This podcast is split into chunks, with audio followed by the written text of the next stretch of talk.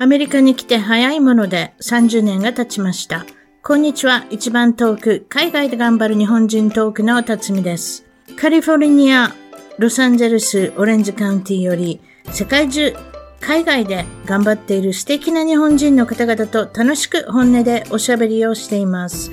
ゲストの写真や情報も満載。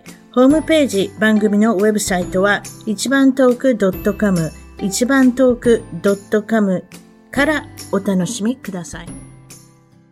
それでは、今回のポドキャスト、一番トーク、海外で頑張る日本人トークの方は、えー、アメリカに26年、えー、今、カリフォルニアのロサンゼルスの市役所にお勤めになっている、レギュラーの淳平さんに来ていただきました。こんにちは。こんにちは。いや、先ほど26年って数えていただいて、なかなかもう四半世紀以上って言った方がいいんじゃないでしょうか。そういうのってね。はい。長いですね。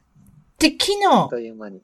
昨日、昨日といえば、えー、っと、こちらで言う、えー、10月の11日の日曜日の晩に、えー、レイカーズ、NBA、バスケットボールのチームがあるんですけれども、ロサンゼルスのレイカーズっていうのは10年ぶりに世界一、まあ、世界一っていうちょっとおかしな言い方ですけども、そういうふうに言うんです。ワールドチャンピオンって言うんですけれども、アメリカ一になったっていうことで、10年も待ったっていうことでね、ファンの方が、うん、特にやっぱり人気のチームですし、特に、それに、まあ、あの、予算も非常に高いチームですので、毎年毎年、こう、なんていうんですか、期待を裏切らないようにっていうんですけれども、期待を裏切ったのが10年間もあったっていうことなんですけれども、えー、淳平さんは、その、祝賀と言いますか、その、これあれですね、チャンピオンになったのは、オーランド、えー、フロリダの方でしたから。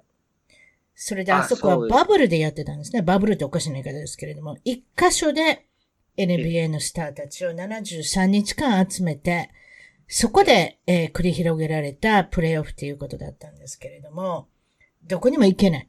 確かそうですよね。あれ、ディズニーワールドのホテルにみんなで缶詰になって、同じ、同じコートで、まあ二つあるのか知りませんよ。同じコートで、室内のコートで、えー、っと、繰り広げられたっていう前代未聞の、いわゆるパンダミックな、えー、ロックダウンの対処法っていうことだったんですけれども、なんと誰一人コロナの感染者が出なかったっていうことで、それもま、またまた、あの、バブルっていうのは、まあ、えー、こんな状態でもやっていけるんだなっていうのも証明したっていうことなんですけれども、まあ、それをさておき、えー、まあ、レイカーズの、まあ、とりあえず、ラブロン・ジェームスさんっていうまあ、有名な選手、えー、今年37億ドル儲けておられる。まあ、日本円で言う38億円ぐらいですか。1年でそれだけ儲けているっていう、なかなか珍しい方なんですが、特にシーズンが短かったので、37億ドルはそうですね。多分あれじゃないですか。一試合ごとに half million ぐらい儲けてたんじゃないでしょうか。5000万円ぐらい多分。だと思います。いかがですか？見ましたか？レイカーズの試合。僕、ああれ、あれ、見なかったんですけど、ハイウェイであの、あれ、花火がすごかったんで、優勝したんで、ああ、優勝したのかなと思って。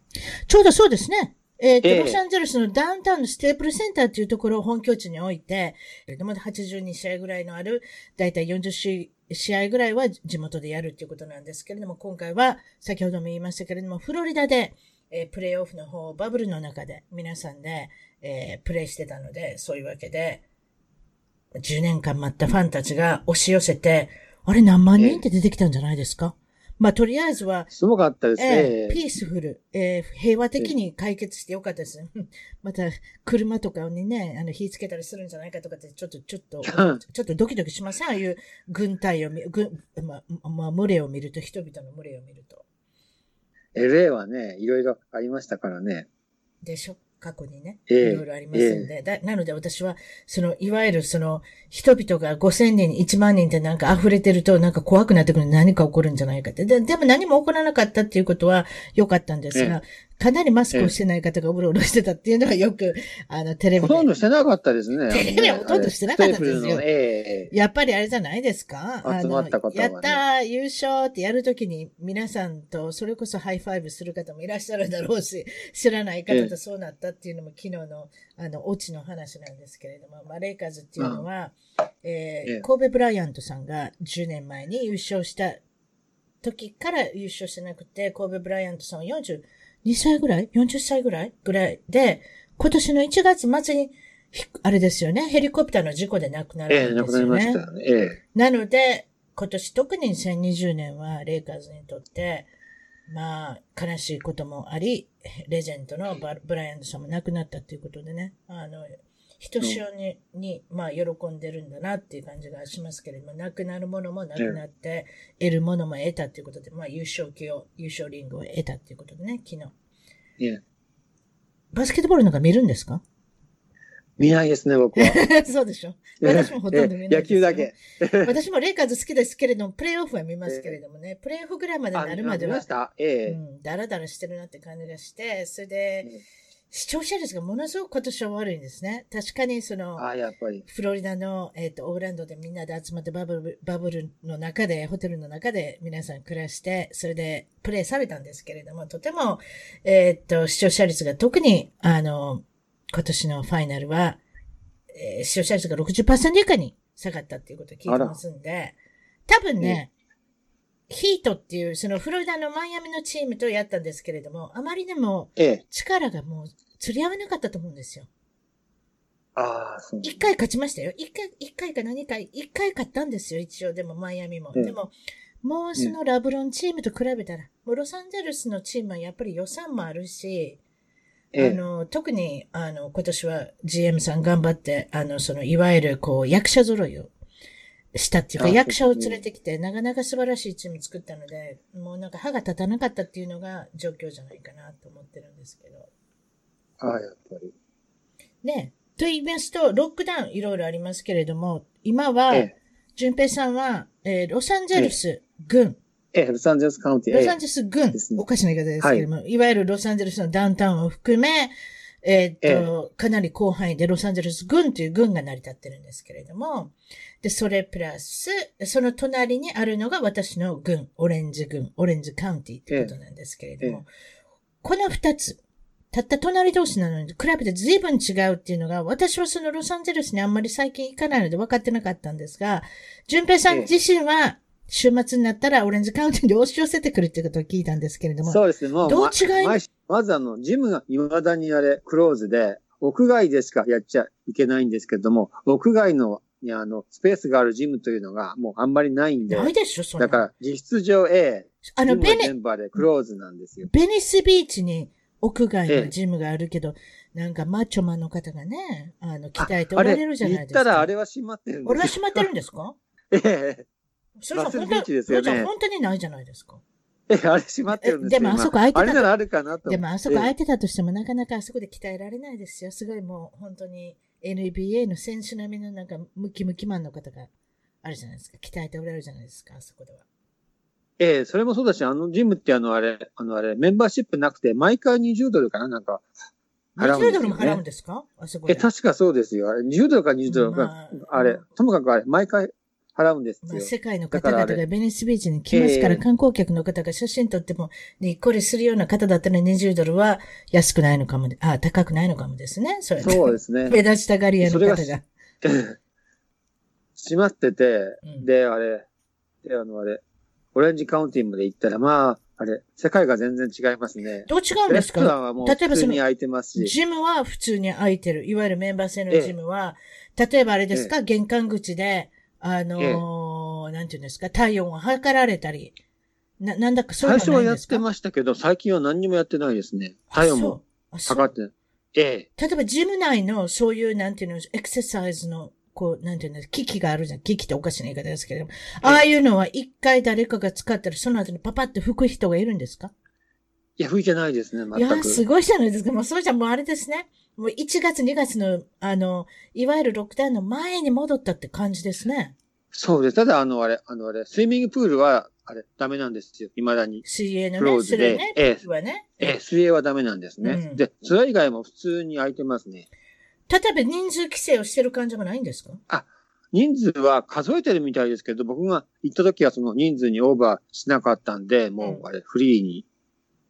人数の規制はあるみたいですね。あの、あれ、アイキアも昨日行ったんですけど、一応あの、あれ、あれ、数えてましたけど、ただ、そのあれ、人数に、を、あのあれ、上回ってなかったから、全部、全然あの、入場規制とかなかったですね。まあ一部 IKEA なんかでも、これが特に大きな IKEA のことをおっしゃってらっしゃるんだと思うんですけれども、オレンジカウンティにあるコスタメサのロケーションの、とりあえずはまあいろんな家具も置いてるし、大きなビルですよね、あれね。ええ。それ、それもあのね、入り口に、あれ、人がいて、あれ、カウンターで人数は測ってますけど、結局そんなに人はいなかったから全部あれ、フリーパスで、外で街とかはなかったですね。まあ一部のあのミートボールね、あの有名なスウェーディッシュミートボールっていうんですか、スウェーデン風ミートボールが食べれるようなレストランは閉まってたっていうことで。閉まってましたね。ええ。でも食べれる中では、例えばホットドッグ屋さんとかなんかちっちゃい、こうスナックみたいな感じのところは空いてて。ええ、空いてましたね。あの、有名なジュースも飲めるんですか？ええ、あれ、リンゴンベリーのジュース飲みました。あそこでしか飲めないジュースなので皆さん飲んでみるってことなんですけれども、え比較的クランベリーのような。似てますね。味に似てますよね。色がもっと濃いのかな、なんかそうなんでね。でも。色にそういうなもんで、ええ、赤いね。そうですね。えっ、ー、と、あとは有名、有名というか、淳平さんが美味しいと思うものは何ですか？そこで。あのね、スモークサーモンのサンドイッチがあって、それは結構お得で、4ドル前後でしたね。それで。スモークサーモンって高いですよ。えー、中に。ええー、あの、普通に買っても。だから、なんかお得した気分もなりますけど、えー、じゃあ、スモークサーモン以外に何が入ってるんですか、サンドイッチに。えっと、ディルと、あと、マスタードと、うん、スモークサーモン。それがあのあれ、あのあれ、フランスパンに挟まってるんです。バゲットっていう限りは、フランスパンで、えー、そうですか。なかなか美味しいということでな、たった400円程度で。ぐらいですね。ね、450円ぐらいかな、え日本円で言うと。そんなもんですね。えそれ安いですね。そうですか。えー、っと、まあ、もちろん日本でも IKEA の方なんかは随分、あの、広がってきてるんだと思うんですけれども、まあ、なんかあれですか？原宿の方に、えー、小さな IKEA、ミニ、ミニ版っていうんですか？駅前ですね、あれ、それね。駅前。行きたいなと思って。ちっちゃ、ちっちゃいの何置くんでしょうね。なんか気になりますね。インテリア系ですかね。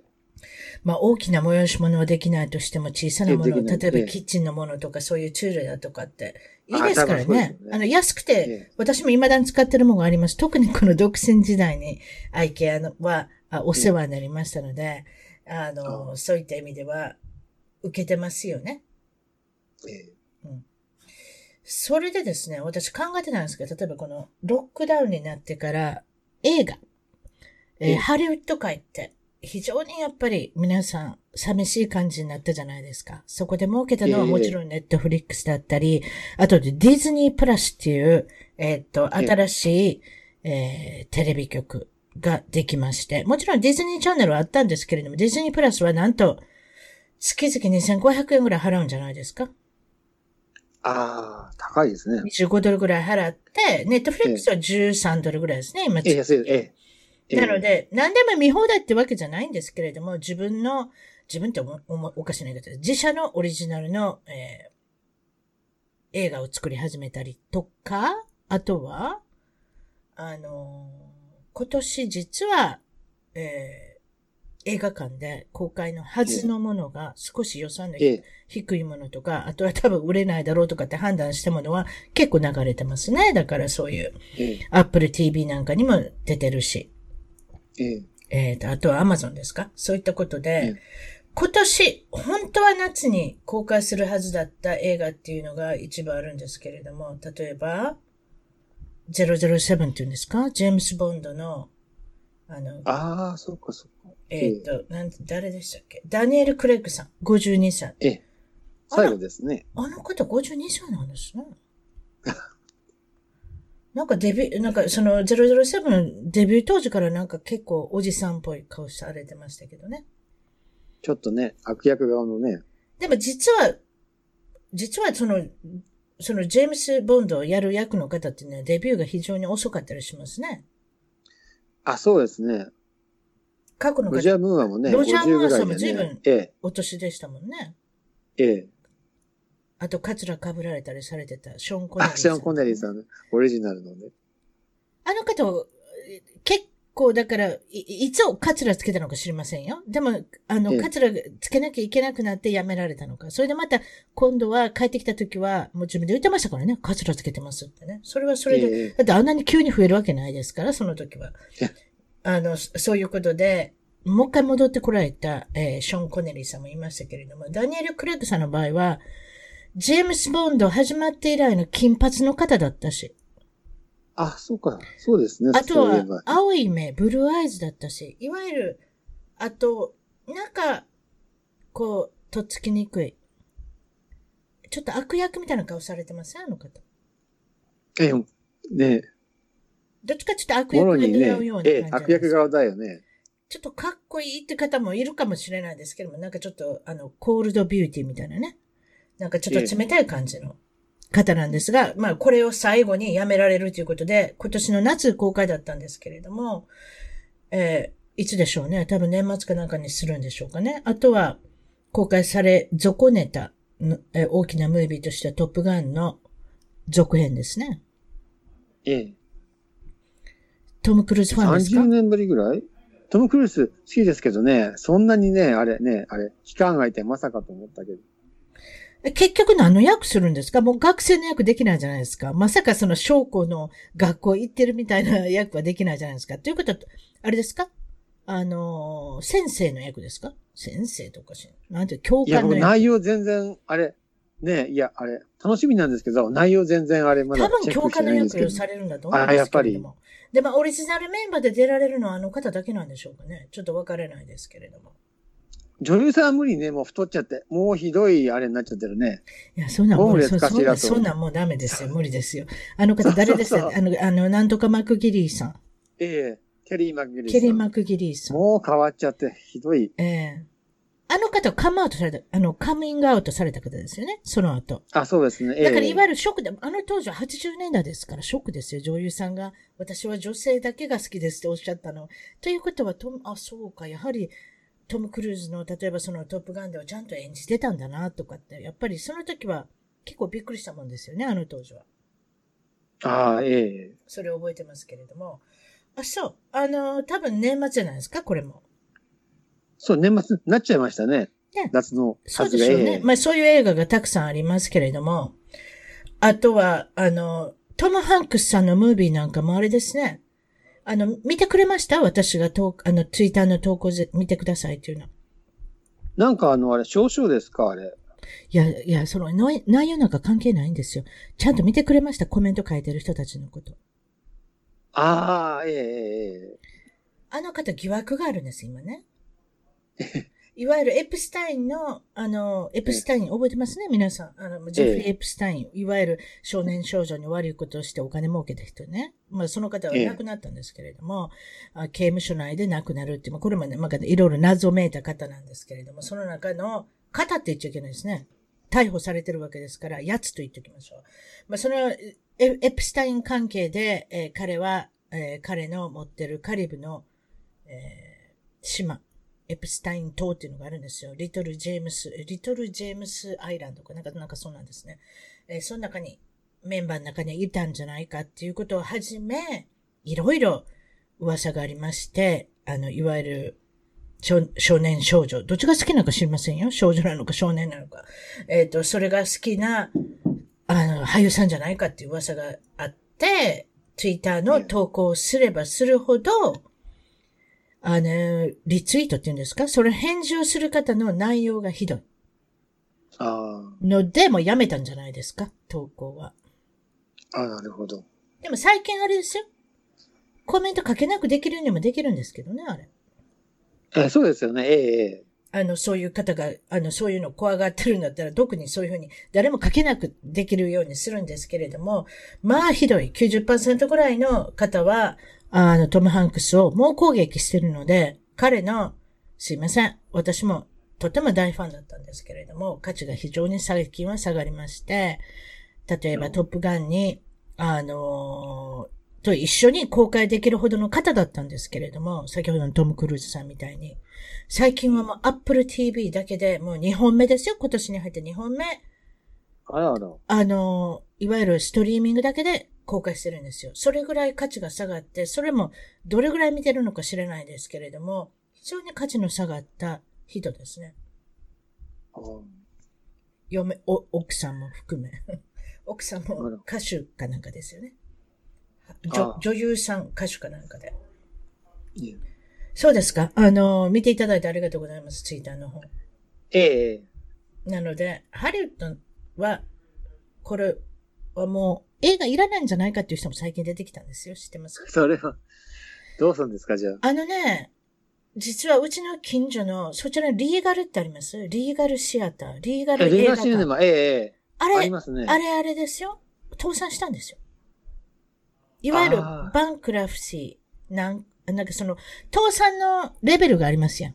初めのレベルじゃないですか。もうこれ以上待ったらどんどん倒産する。もうすごくもう赤字で、あの、倒産するっていうクレームが出て、で、これがどうするのかなと思ったし、映画館もなくても、例えばさっき言ったみたいに、ネットフリックスとディズニープラスとアマゾンと、そういう系統でもいいんじゃないかとか。と、だんだんそういう風になってきたんですよ。家で見たらいいじゃないかと。ええ。見れるんだったら。どう思います、ええ、映画館行く醍醐味っていうのもなくなりましたか？一応は大画面とあの音響があるから行きたいなと思うんですけどね。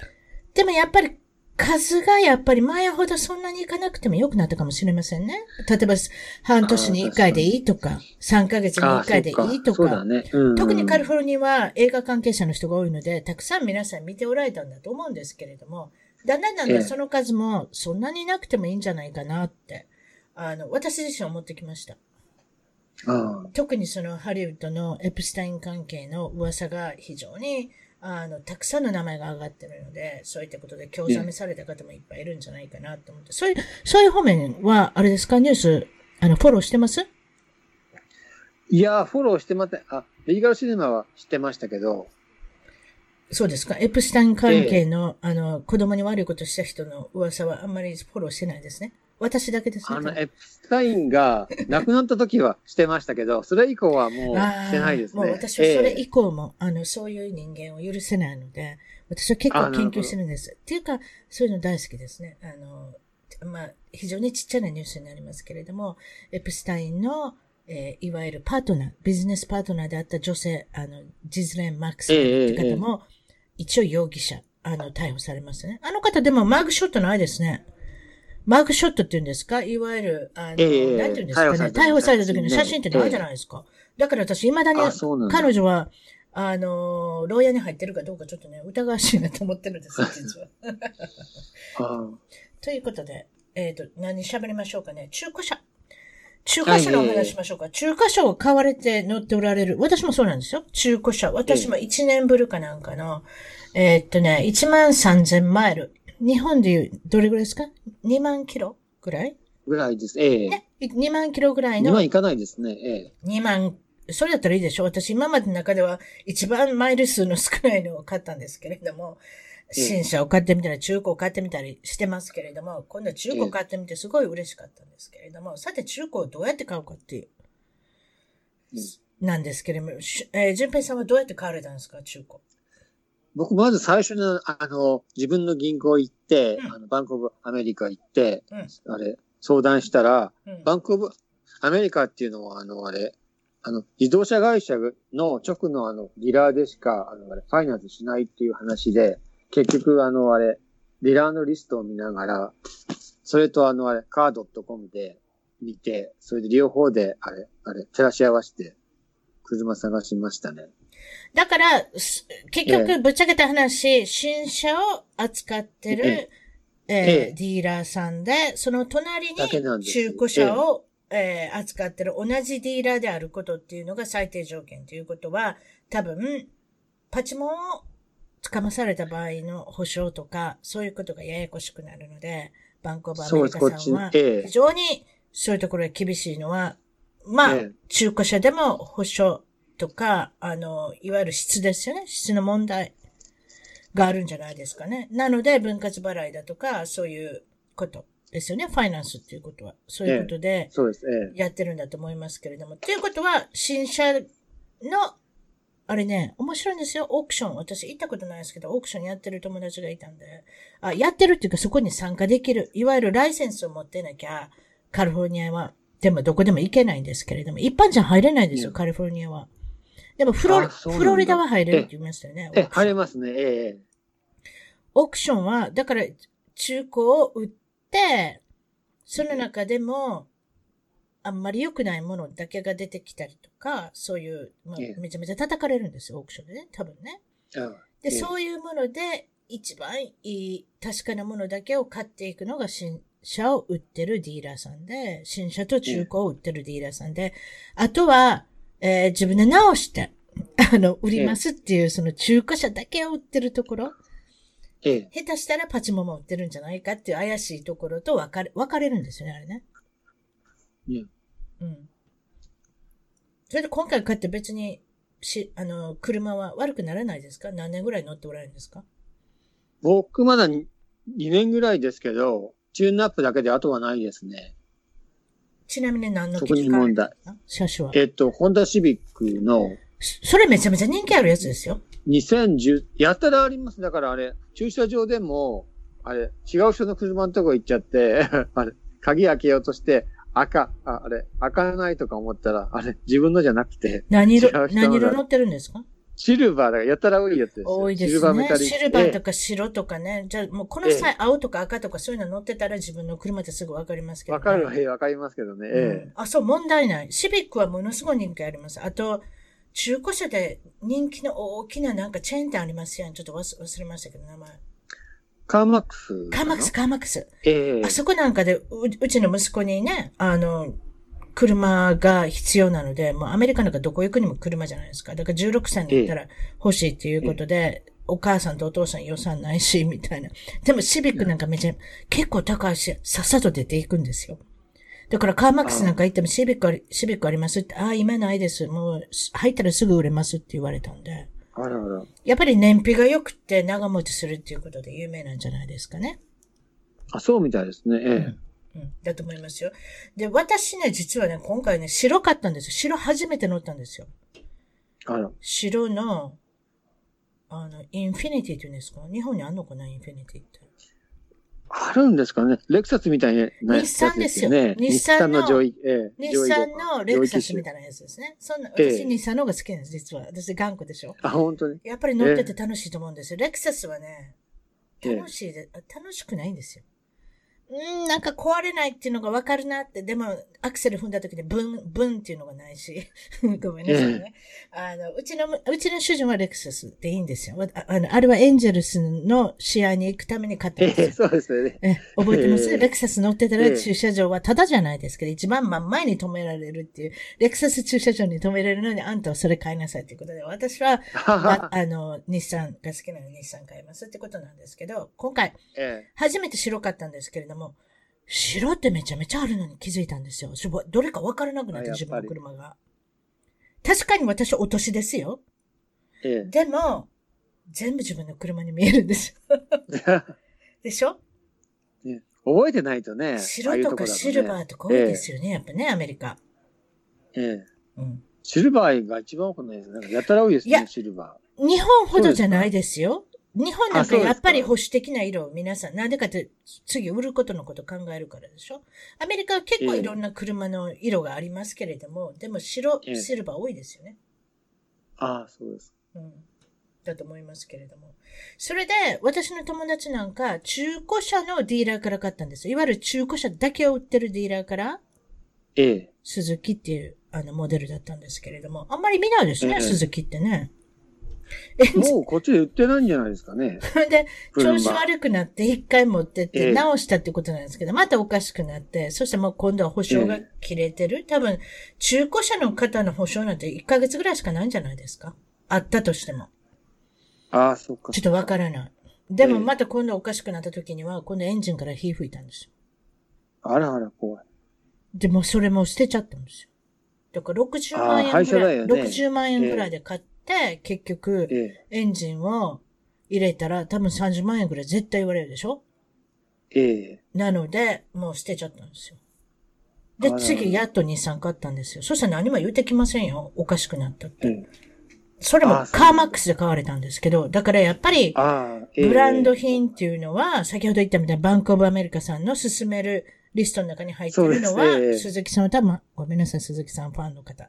鈴木さんは入ってないと思う。鈴木さんっておかしな言い方ですけれども、鈴木の車は入ってないと思いますね。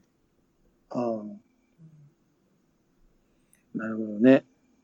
あと、車が盗まれるパターンっていうのがある。僕ないですけどね。実は私はあるんです。でもね、わからないですよ。今のロサンゼルスじゃないですから、昔のロサンゼルスの話ですけど、私のロサンゼルスは多分20年前ぐらいのお話なんですけど、もうちょっと前ですね。25、6年、まあ、30年近いですけれども。まあ、それだけ長いことアメリカにいるんですけれども、これ盗まれるパターンっていうのがありまして、うちの主人の車が、えっ、ー、と、マンハッタンビーチ、えー、ロサンゼルスの空港の下の方にある、比較的あれですよね。比較的っていうか犯罪が非常に少ない街で有名ですよね。マンハッタンビーチっていうのは。あと、うん、たくさんの、あの、え、レンドビーチとか、ね、いわゆる邸宅が並んでるっていうか、まあ、ビーチの中でも、まあ、邸宅街っていうか、そういった感じの、あの、いいイメージがあるんですけれども、彼の住んでたアパートの前に止めてたんですね。だからアパートには1台か2台しか入れないので、自分は、自分はっておかしいですけど、うちの主人は、えっ、ー、と、路上に止めなきゃいけなくて、路上に止めてたら盗まれたんです。うん。それも、えっ、ー、と、まあ、この方も中古車を買ったんですけれども、新しかったですよ、まだ。それこそ、1万マイル、1万キロ走ってる走ってないような、えっ、ー、と、ムスタング、マスタングって言うんですか、フォード車のコンバーチブル。コンバーチブルっていうのは屋根のないやつね。日本で言うなんて言うんでしょう。ちょっと忘れましたけど、オープンカー。コンバーチブル。オープンカー。コンバーチブルなんですけれども、それを乗ってて、2ヶ月目ぐらいに、路上から消え去る。で、全然見つからなくて、それがおかしかったことに、えー、保険会社を保証しなきゃいけない。そう、出た、出たお金が、実は買ったお金よりも高かったんですよ。それで、うちの主人は非常にニコニコしてニコだってそうじゃないです。う自分の買ったお金よりも高く見積もってくれてくれたわけですから、あ、そっかそっか。ちょっと嬉しくなったんですけれども、ちょっとおかしな言い方ですけども、あんまり喜んじゃいけないんですけれども、まあ、そんな形でどういうふうに取ったかっていうのは、まあ、その時有名だったのは、路上を止めるときに真ん前の車ってあるじゃないですか。いわゆる前の車がないところ。ええ。一台分ぐらいは入れる前に。それで昼の日中で、牽引車を使って、牽引車、悪い人牽引車持ってるんですよ。だからもう牽引車の人とグルーになってるのか知りませんよ。職業なんです。ええまあ、だってあれ買えばいいじゃないですか、牽引車を。それで、真っ昼間から取っていくんですよ。目つけといて。どの車が売れるっていうのあるじゃないですか。だから多分メキシコとかに行っちゃったんじゃないですかそれでもう全然出てこなくなって。大概の車出てくるんですけどね。でも、その売れる車っていうのは出てこなくなる。いわゆる売られちゃう。それで、多分、真っ昼間ですよ。それでと取られ、取られちゃったんですよ、多分。うん。ああ、なるほど。何がこけたんですか？大丈夫ですか？大丈夫ですね。なんかが、缶がこけました、ね。缶の音ですね。ビールかなんか飲んでないんですか、いや、飲んでないですね。ビールとか飲まないですか？まあ、中華車の話は飲まないですね。ビール飲ま何飲むんですか？飲まないですね。ワインだけですね、家だと。ワインどんなワイン飲むんですか？あのね、トレーダー上手に売ってるやつ。トレーダー上手の、あそこなんか1ドル99からありますよ。どれ飲むんですか？大体15ドル前後ですね。だから安いですね、相当ね。15ドルって安くないじゃないですか。アメリカではあれですよ。高くもないけど中ぐらいですよ、それ、多分。そうですか？うん。今持ってんのがね、うん、なんだろう、ヘスっていうとこだ。H-E-S-S。どっから来たやつですか？カリフォルニア？そうですね。赤のものですか？コースト。赤？あ何赤ですね、ええ。ということは、サビニョンブラ、あ、違った、何ですか？キャバネってやつですか？そうです。そうそうそう。キャバネ、サビニョン。あ、サビニョン、キャバネ。何の意味で、ええ、どっち？そう。両方両方両方。サビニョン、キャバネ。サバネ、キャバネ。あ、ええ、ちょっとそ、それでめちゃめちゃ辛くはないけれども、甘くもないってやつですね。そうですね、ええ。なんで赤なんですか？なんか赤好きですね、あれ。ポリフェノールがなんか入ってて、少し体にいいんじゃないかと思って。あ、体もいい。えでもあれじゃないですか。ええ、あくる日に、あの、いわゆるなんて言うんですか？あの、なんて言うんだっけ？ハングオーバーってなんていうの？日本語で。二日酔い。ないんですか？あ、そこまで飲まないからないですね、僕。あ、そう。だいたい飲んでワイングラス1杯2杯でもう終わっちゃうんで。私なんかも赤ちゃんみたいな飲み方してますもん。だからその赤のワインからサングリアってあるじゃないですか。ええ美味しいですね。ええサングリアを、フルーツいっぱい入れて。そうそうそうそうそう。サングリアって売ってるじゃないですか。きっと悪い、非常に悪い赤いあのワインを使ってるのかどうか知りませんけど、だからサングリアを買ってきて、それにさらにオレンジを切って、ええ絞って飲むっていう赤ちゃんみたいなことやるのが私です。ああ、なるほどね。うんでも美味しいですね。ええ甘くなくちゃいけないんです、私の場合は。ああ、なるほど。え、ちょっとそれでですね、何の話しようかな。あ、駐車場の話します？なんでワインから駐車場の話になるのか。え、だからビバリーヒルズに行くと駐車場がいっぱいあるから、ええあの、非常に便利だけれども、えーとそうなんですよ順平さんがウエストハリウッドに行くときは？ウエストハリウッド市っていうのはあれ、ほとんどがあのあれ、レジデンシャル、あれ、パーキングだから、住んでて、あのあれ、パーキングを持ってないと、あの、小さなあのあれ、ステッカーあるじゃないですか？うんそれをあの、車に貼ってないと、牽引されちゃうんですよ。嘘あの人たちってそんなステッカー持ってやってるんですか？そうですよ。あそこはもう、9割方ぐらいがあのあれ、路上が、あ路中があのあれ、あれ、レジデンシャルパーキングなんです。だから、あれ、住んでない人は、あれ、止められないんですよ。どこ止めたらいいの？例えば、あのあれ、パ順ーキング、あのあれえ、メーターパーキング。パーキング？で、あのあれ、市営の、あのあれ、駐車場もあるんだけど、うん。少ないんですよ。ということは駐車してお金払うやつね。例えば5時以降はタダとか書いてあるけれども、ええそれ以降は、あそれまではクレジットカードで全部生産するやつ？そう、それかあとは普通のあの、あのあれ、商業施設に、あれ、止めて、別にあの、その商業施設をあの、利用しなくても止められるんだけど、デイリーマックスが20ドルとか25ドル。だから、それ払う覚悟で、daily max まあ一日中止めちゃうか日一日中止めて25ドル。それ高いですよ。何しに行きますの？ウエストハリウッドって。ほとんどバーとかクラブとか、僕はあの昔あの、あれ、あれジムがウエストハリウッドだったから、ウエストハリウッドジム行って、そこはあれ、2時間フリーなんだけど、うん。 validation で。うんで、。それを、こう、超えると、ね、いわゆるでもウエストハリウッドのイメージって結構ファンシーな場所で、なんか、ねいわゆええるその高級なレストランとか、まあちょっええとバーとか私、クラブとかそういうのはあんまり分かってないですけれども、そういうイメージありますもんね。そうですね。あとはあれ、あれ、ライブハウスとか、うんそういう関係です、ね。あと昼間は昼間でめちゃめちゃ、あの、あれですよ。あの、う、うちの、うちのって待ってすいません。うちの主人、アメリカの主人の会社のロサンゼルスの支局が、支局っていうか、ウエストハリウッドにあるんですけど、めっちゃめちゃ高いんですよ。えー全米で一番高いオフィスやって言ってましたもん。で、それぐらい高い、あの、いわゆるそのファンシーな場所なんですよ、あそこは。ああ、じゃああの、あれ、サンセット沿いなんだ。多分そうだと思います。ええうん。うん。だと言ってました。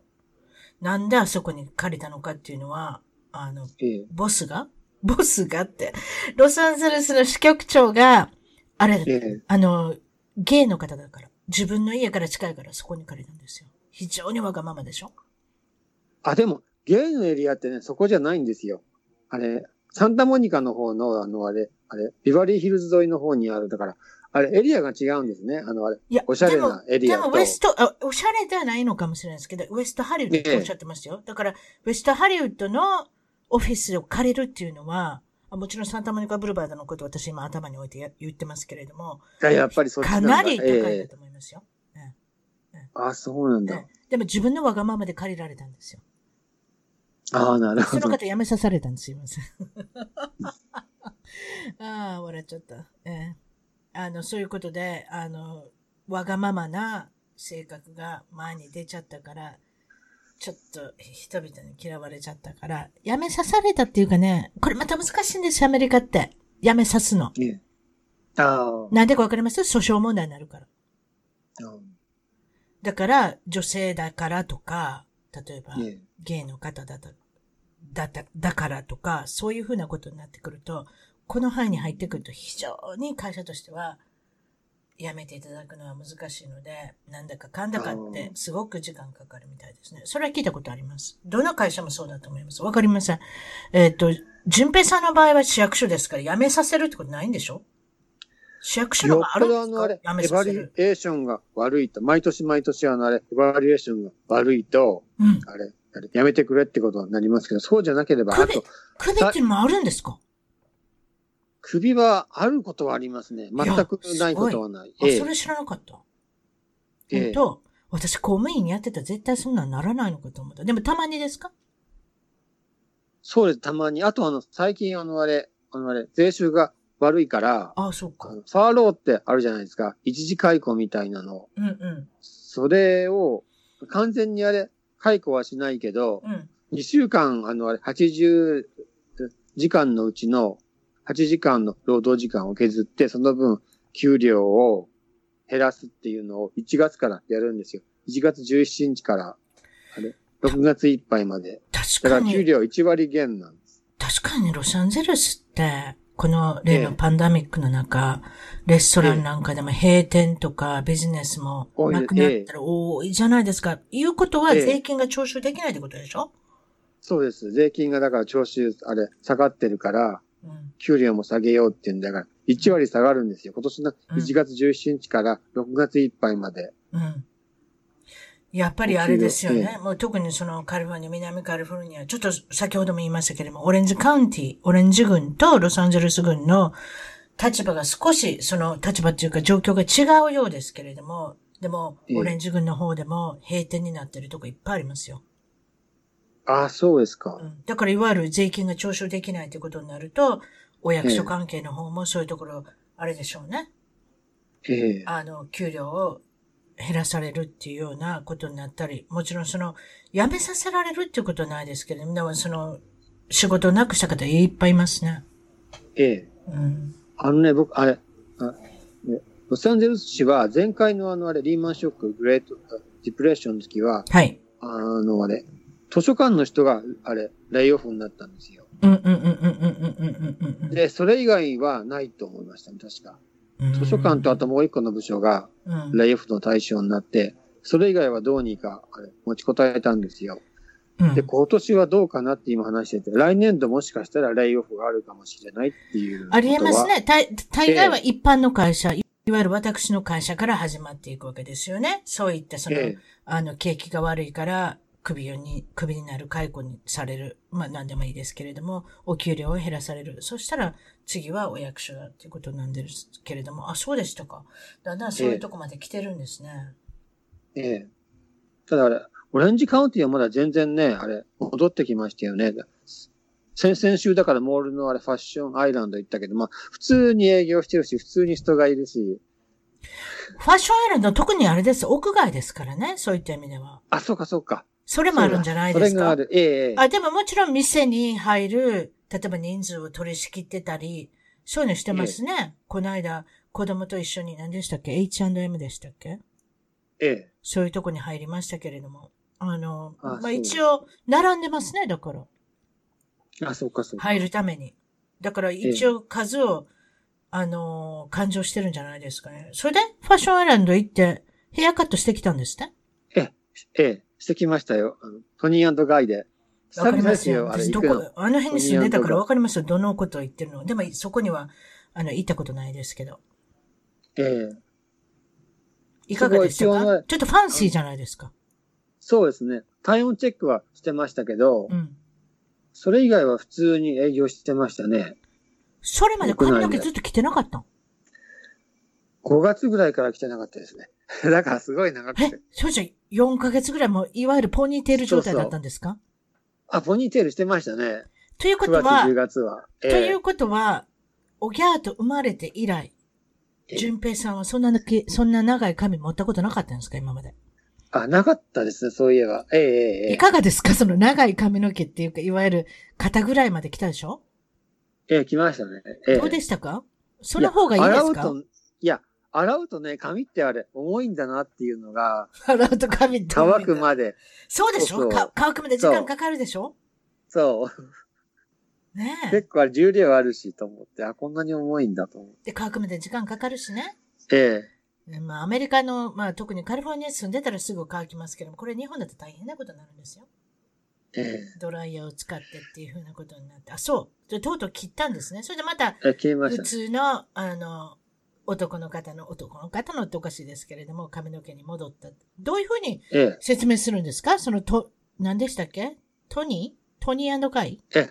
どうやって説明するんですか？教えてください。あ、普通にあの、今、ネットでほら、あれ、日本だと、あの、メンズヘアスタイルっていうあれ、ね、あれ、サイトがあるから結構楽で、それが正面、側面、後ろっていうあれ写真が載ってるんですそう、それいいですね。本当すごくいい。あリンクちょっとリンク送っといてくださいね。今はいいですよ。ええ、やらなくて。でも、あの、今度送っといてください。え、それいいですね。それじゃ前後も見せて、横も見せて、いわゆるあれじゃないですか。美容師さんが全部わかるわけです。あ、なるほど。わかるね。ええ。あ、すごい頭ええな、その。すごい楽で、だからそれ見せて。うん。そしたらもう、あれですよね。あの、いわゆる英語でどうやって説明していいかわからない時あるじゃないですか。ええー、ねここをトリムしてとか言うとかって、それぐらいわかるけども、例えば、ここをすいてくださいとかっていうのもなかなか難しい。実際問題私たちどうやってるかわかんないし、写真があれば100分に、100分は一見にしかずじゃないですか。えー、そうですか？ええ。それいいですね。ええ、それじゃアメリカでも、アメリカでも海外でもその写真を見せれば美容師さんに説明するのも、そうそうそうあの、そうそうはい、これ見てそれ終わって。そうそう。あと座ってるだけっていうね。ええ。多分日本って男性と女性料金って違うんじゃないですか？アメリカは一緒でしょ？アメリカはそうですね。アメリカは。トニーガイは一緒ですね。アメリカは多分ね、あれですよ。カットだけ。ええ、あの、髪の毛の長さによって違うんですよ。ああ。はい。あの、わかりません。染めるときは髪の毛の長さによって値段違いますよ。あ、そうですね。うん、だから髪の毛切るときもそうなんじゃないのかな？ちょっとわからないです。でも一緒なのかもしれませんね。ブツッと切ったら一緒なんだから。多分ヘアカット一つの値段いくらぐらいしたんですか？トニー何でしたか僕の場合はあれ、70ドルでしたね。ああいうところはね、見習い、見習いになるにも、言ってましたよ。あの、あの、オーディションあるんですね。ええ。そうでしょ？実、実、ええ、実地のテストがあって、それで入っても、そうなの。ええ。毎月何回か講習に出なきゃいけないとかあるから、結構あれなんですよ。あの、美容学校出たすぐに行けるわけじゃないですよ。ああいうとこって。だから高いんですよ。そう、あの、それにあの、あれ、カットのあの、あれ、値段ってそのあの、あれ、切る人の、あれ、ランクによって決まるから、うん、70ドルっていうのは僕のあのあれ、担当した、あのあれ、デザイナーのランクの、あれそりゃそうやで。店長、店長さんに聞いてもらったら高いはずやで。ええ、人によっては違うんですよね。100ドルぐらいいっぱいあるんですよ、ランクが。100ドルとかもあんのかな？た、たかが切ってくれるのあるやろね。多分あるあるよ、絶対ニューポートビーチってあるよ。えだっていろんな有名人とか来るし。そうだね、ええ、うん、だから1万5千円ぐらいヘアカットに使っても大丈夫っていう人もいるんやろな。ええ、多分ね。私実はこういうこと言っていい？何十年前のその独身の時やねんけど、ビバリーヒルズに髪の毛切りに行っててんやんか。いや、本当に。めっちゃ高いとこ。えー、聞いて私やん、ケチやん？ケチな私が言うねんけどね。ええ、見習いの人に切ってもらうねん。それ、いわゆる講習してる子に切ってもらうねん。そういう日があんねん、ちゃんと。いわゆるヘアモデルを募集してるっていうので、サインアップするの。ああ。で、髪の毛切ってもらうねん。うん。そしたら、まあ、店長さんほどではないけど、でもちゃんと勉強してる頃やから、ちゃんと切ってたよ。うん。で、かっこいいやん。キャノンドライブかなんかに車止めて。美容室行くっていうのも自分でなんか、あの、なんか嬉しいやん。だからそれでウキウキしていたもんよ。そこあ、あれ、そこで、ね、キャノンドライブのとこだったんですか？キャノンドライブ、その名前忘れたわ。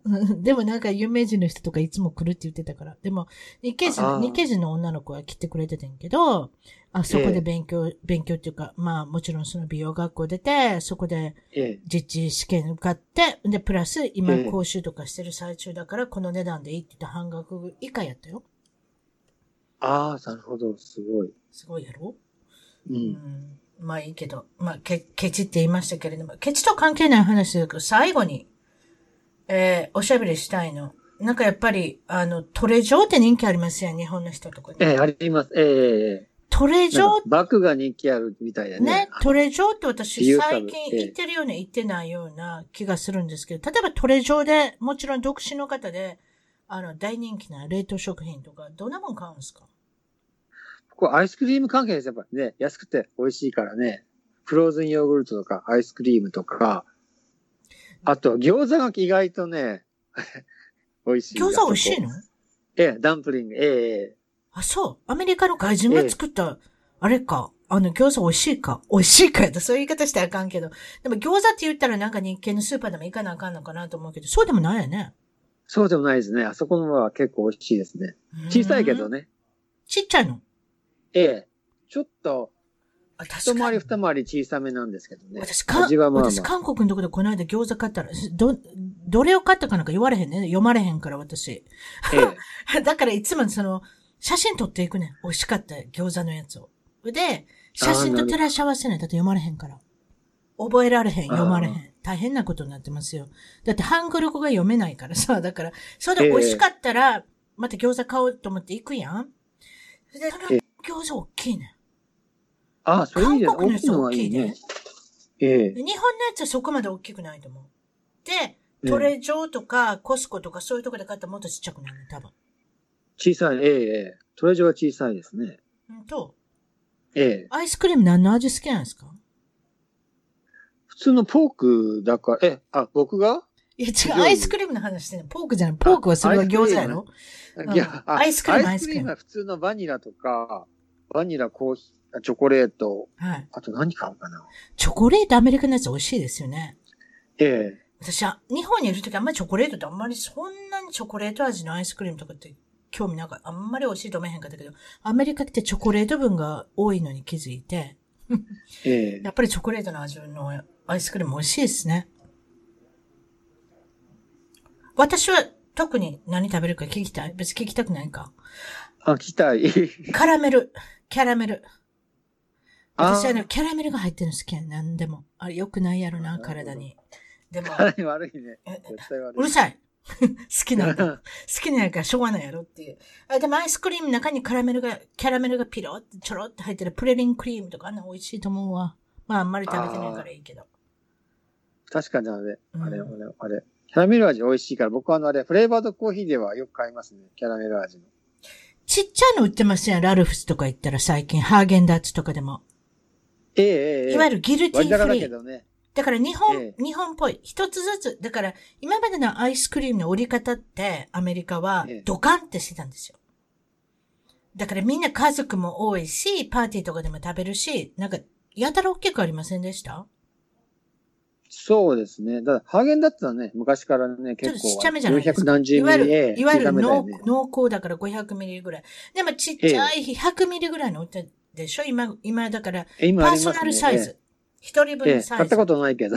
あれよ、あれ買いますよ。うん。そうすると、ね、たくさん食べなくてもいいじゃないですか。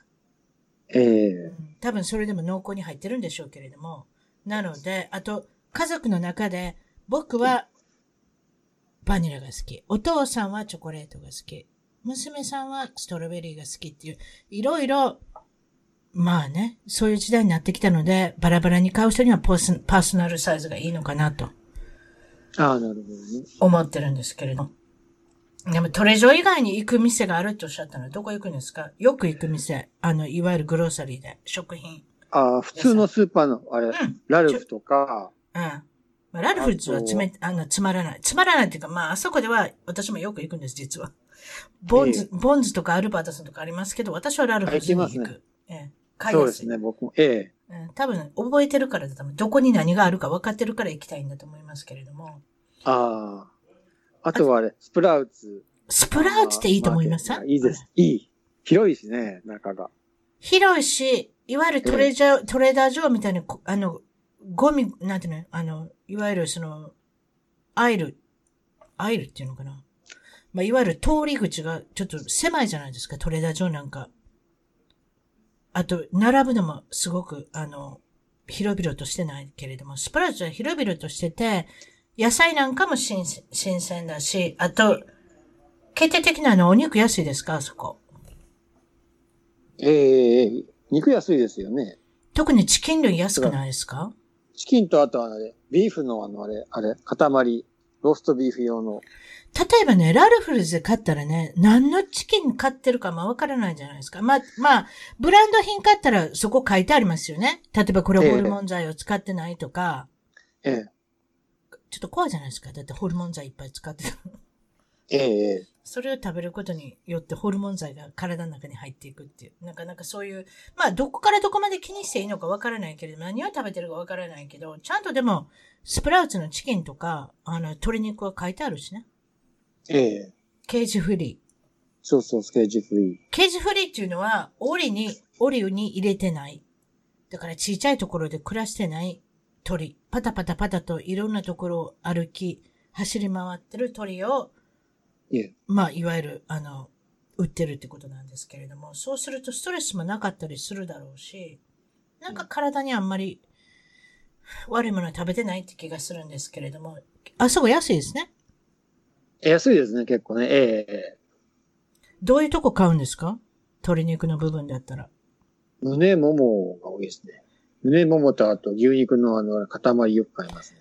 牛、牛肉の塊どの辺ですか？買うとしたら。どの辺ってだから部分。真っ赤なやつあるじゃないですか。あれ、どこですかね？赤い実のなんかでかいやつ。ランプ、ランプじゃない？ランプちょ、チャックロースト。かなそんなのサーロイン。ともかく。なんかいろいろありますよね。脂肪が少ない、ええうん。脂肪が少ない部分。どうやって、どんな風にして料理するんですか？いや、ローストビーフですね。はい。はい、ローストビーフ低温調理器持ってるんで、何？低温調理器って言うて？それあの、水入れて、うん、それをあれ、60度ぐらいにして、8時間ぐらい、ゆっくりあの、あれ、あの、煮る、煮るっていうか、なんていうんですか？それ、それって何？それってスロークッカーじゃないの？スロークッカーよりも低温で料理するんですよ。そんな、どこで見つけてきたんですか？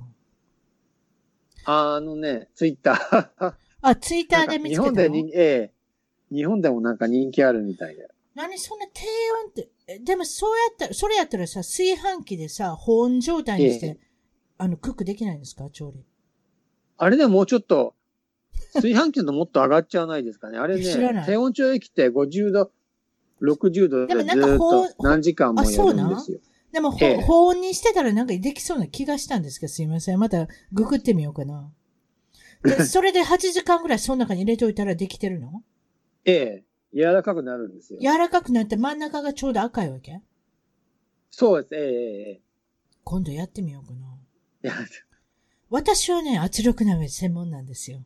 持ってないですか？圧力鍋。早くていいですよね。ええ圧力鍋ってすごいテンダーになるんです。いわゆる、あの、牛肉とか、特にシチューとかするときの、ええ、あの、ワインにつけといて、ワインにつけてから、下味つけてから、あの、シチュー作ったらめっちゃなんかこう、なんていうか、ぐにゃぐにゃになるっていうのかな？ポロ、あの、まあ、えー、テンダー。なんていうのかな、日本語で言う。ちょっとわからんわ。わからんわ。英語もわからんし、うん、日本語もわからんね。最近。でもそれで美味しくなるんですよ。ポロポロってなんかこう肉が崩れる感じで。うん、ああ、なるほど。うんチキンはどういうふうに料理するんですか？チキンはね、サラダチキン作る。あ、それもあのあれ、あれ、低温調理器で。また低温調理器か。うん。最初はあの、あれ、チキンをあの、サラダじゃない、あのあれ、オリーブオイルとか、ローズマリーとか、クミンとかと一緒に入れて、るんですよ。1時間ぐらい。うん。それでそれのあれ、ジップロックに入れて、うん、で、低温調理器で、67度で30分。チキンは早いんですよ。30分ぐらいで。ジップロックのバッグに入れて大丈夫なの？大丈夫ですね。あれ。低温調理器それで、それで調理すんの？ええ。美味しそうやな。美味しそう、うん、美味しそう。確かに今、それ話聞いたら、炊飯器では溶けてそうやな、ジップロック。ええ。炊飯器はもっとね、あれ、高くなっちゃう。だろうからね、多分80度か今度説明書のどこは何度になるのか、炊飯器の保温は。ええ。それでうまいこと言って買わんでいいやん、私。ジップロックが溶けたりして。ほんで、あ、ごめんなさい。それでジップロックに入れて、その中に何時間入れるんですか、ええ、それを67度で30分ですね。チキンの場合は早いんですよ。やっぱりすぐにあれ、あれ、あれ、あれ、火が通っちゃうから。それ、胸肉でそんな早いの？ええ、あ、違う。90分だ、ごめん。何言ってんだ、90分。90分に入れといて、ええ、それで調理して。67度。ええ、それで、どうやって食べるんですか？なんかソースとかつけるんですか？まあ、サラダチキンは、まあ、ソースつけてもいいし、そのままでも美味しいですよ。そのままでも塩味が入ってるんですか？あ、塩も入れれば塩味入りますね。え、っていうことは、ね、すごい健康的じゃないですか。ひょっとして、淳平さんって塩とかその時に入れないんですか？今、ローズメリー、クミン、なんか言いましたよ。はい、これクミンと、あと、何言うたっけな？あ、バジルと、バジルとローズメリーと胡椒。胡椒。でも塩入れないの、塩入れないですね、僕。で、そのままで調理されて切って食べれんの？ええそれめちゃめちゃ健康にいいですよ、美味しいんだったら。ええええでも美味しいっていうことは、鳥自体が美味しいんやろな？スプラウツで買ってくる。あ、そうか、そう、それもありますけど、ね、そういう結果論になるやろやっぱり。ええ多分。ええラルフズの安売りよりも絶対美味しいはずやで。確かに。でも、あの、ファーマーズチキンでしたっけ？あれはカリフォルニアから来てるから結構管理は行き届いてるよね。あ、そうなの？で、ラルフズの中の、いわゆる一番安いのじゃなくて、次に安いやつ。それはファーマーズチキンっていうやつやから、いわゆる、結構安全なんじゃないですか？今度見ときますわ、またレベル。いうふうになってるかあ、そうですね。今日はどうもいろいろお話しいただいてありがとうございました。いえいえ、どうも。楽しかったです。どうも。また呼んでください。またおしゃべりしましょう。はい。失礼します。はい。はい、どうも。はい。どうも。